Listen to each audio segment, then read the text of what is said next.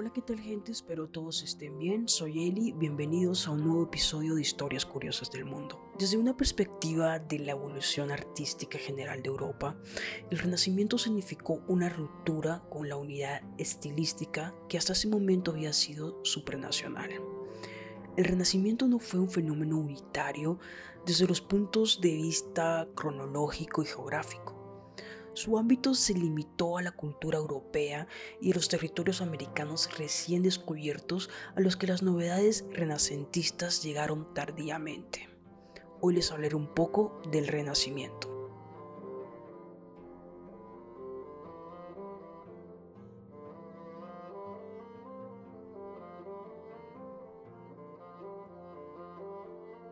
El Renacimiento fue un movimiento artístico-cultural que desde Italia se extendió por Europa Occidental a partir del siglo XV.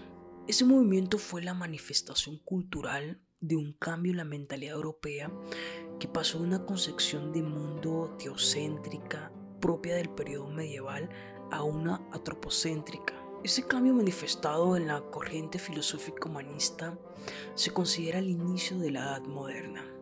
El pensamiento antropocéntrico ponía énfasis en la facultad humana para acceder al conocimiento del mundo a través de la razón. En este sentido, las personas del Renacimiento se consideraban herederas de los valores de la cultura griega y romana, y el concepto del Renacimiento en sí hace referencia a la reputación de esos valores clásicos luego de la Edad Media. Se suele dividir el Renacimiento artístico en dos grandes momentos. El primero, el 480 o primer renacimiento, que comenzó desde 1400 hasta 1480 aproximadamente y tuvo como centro a la ciudad de Florencia. El segundo, el Cinquecento o Alto Renacimiento desde 1480 hasta 1520, que se centró en Roma desde donde se expandió por Europa.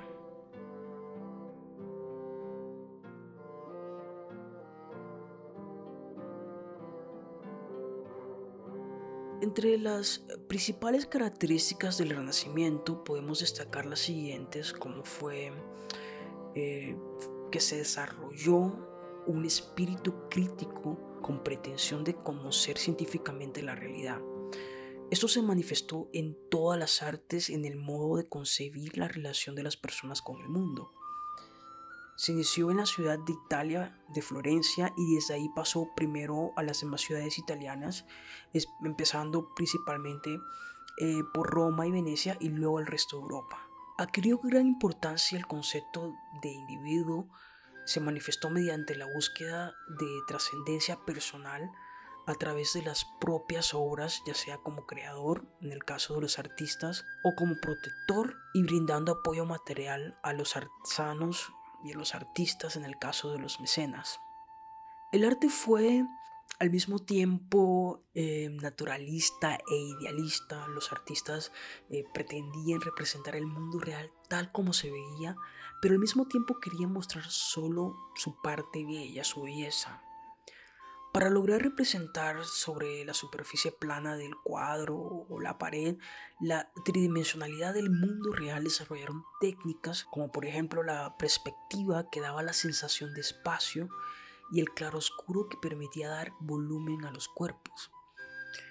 Hasta ese punto los artistas se transformaron en intelectuales con conocimiento de matemática, geometría y óptica para resolver los problemas de perspectiva también de anatomía para representar el cuerpo humano, así como de literatura, filosofía y teología para darle interés a los temas de sus obras. En cuanto a la literatura, también se tomaron temas y personajes propios de la antigüedad clásica. Al mismo tiempo, las formas adquirieron tanta importancia como los temas tratados.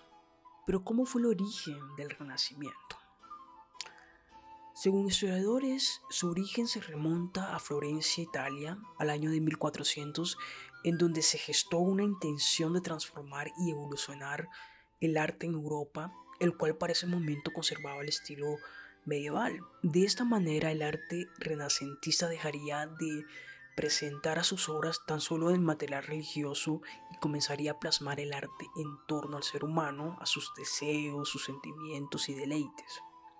Este movimiento artístico generó un nuevo abanico de estilos, tales como la creación de retratos, las obras al desnudo y los cuadros de mitología y paisajes. El Renacimiento dio lugar a una nueva era artística, se podría decir, pero también una nueva era cultural, ya que desde aquel momento se empezaron a construir palacios, universidades, ayuntamientos, cuando anteriormente tan solo se construían iglesias. Y aunque sus cambios fueron lentos y rigurosos, finalmente se logró el cometido y hubo un cambio significativo en el arte, transformación que brindó innovación y progreso consecuentemente al campo social y científico en esa época. Pero, ¿cuál fue el motivo, el detonante o la causa para que se diera este movimiento del Renacimiento? Entre las causas que se impulsaron o que impulsaron la aparición y la difusión del Renacimiento podría mencionar la expansión del comercio a partir del siglo XIII, que favoreció el desarrollo urbano y el surgimiento de una rica burguesía comercial, financiera e industrial muy interesada en la adquisición del conocimiento y en el consumo de obra de arte. También la prosperidad de las ciudades italianas que se manifestó en la construcción de nuevos edificios y monumentos, al igual que la aparición de los mecenas. Los mecenas eran personas poderosas y adineradas que protegían a los artistas y le daban apoyo económico. Por ejemplo, en el periodo renacentista, los mecenas más importantes fueron eh, la Iglesia Católica y los banqueros y grandes comerciantes italianos, y fuera de Italia, los reyes y sus cortes.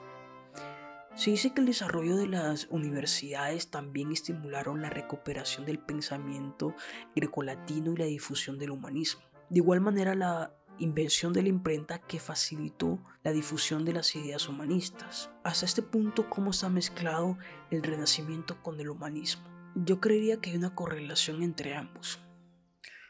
Por ejemplo, el renacimiento aprovechó el ímpetu del hombre y lo trasladó al desarrollo de las ciencias y, la modernidad. Por otro lado, el humanismo primero había sembrado las bases para que el hombre se colocase y pensase como un ser intelectual y capaz de realizarse a través de las artes y las ciencias. Ambas corrientes se formaron en torno a la capacidad del ser humano en cuanto al arte, la filosofía y la ciencia. Entonces, el Renacimiento aplicó las capacidades humanas directamente sobre el campo intelectual y artístico. En definitiva, el Renacimiento, en conjunto con el humanismo, determinaron una nueva concepción del mundo y del hombre.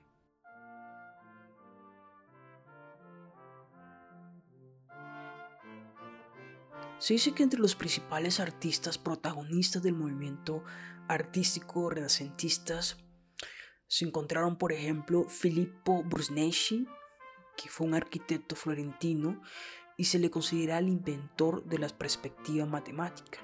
También está Sandro Botticelli, Leonardo da Vinci, obviamente un pintor, arquitecto y escultor.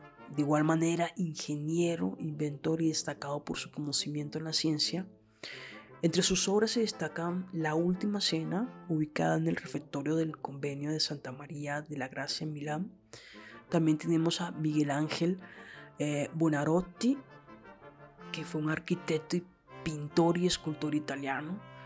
Desarrolló su carrera en Florencia y Roma y entre sus obras se destacan la bóveda y una de las paredes de la capilla Sistina, el diseño de la cúpula de Basílica de San Pedro en el Vaticano y las esculturas de David y varias versiones de, de la piedad. También tenemos a Alberto Durero y Tiziano Baccelio, también a Raffaello Sanzio, que fue un arquitecto y pintor italiano y es considerado uno de los grandes maestros del periodo renacentista.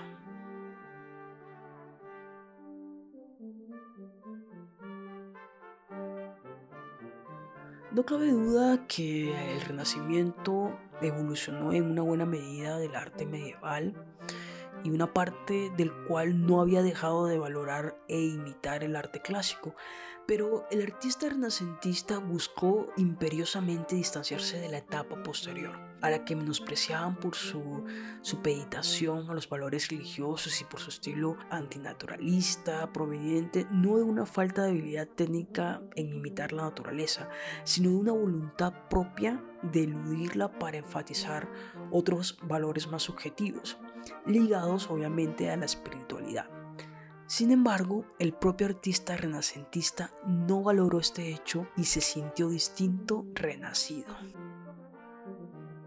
Espero les haya gustado este nuevo episodio, nos vemos en el próximo. Si te ha gustado no olvides suscribirte a este podcast donde estaré publicando contenido cada semana. Si quieres escuchar los episodios anteriores puedes hacerlo, es gratis por Spotify. También me pueden encontrar por Twitter en Historias Curiosas del Mundo e Instagram en arroba historias rayita abajo curiosas 1 y dejar sus comentarios. Bye.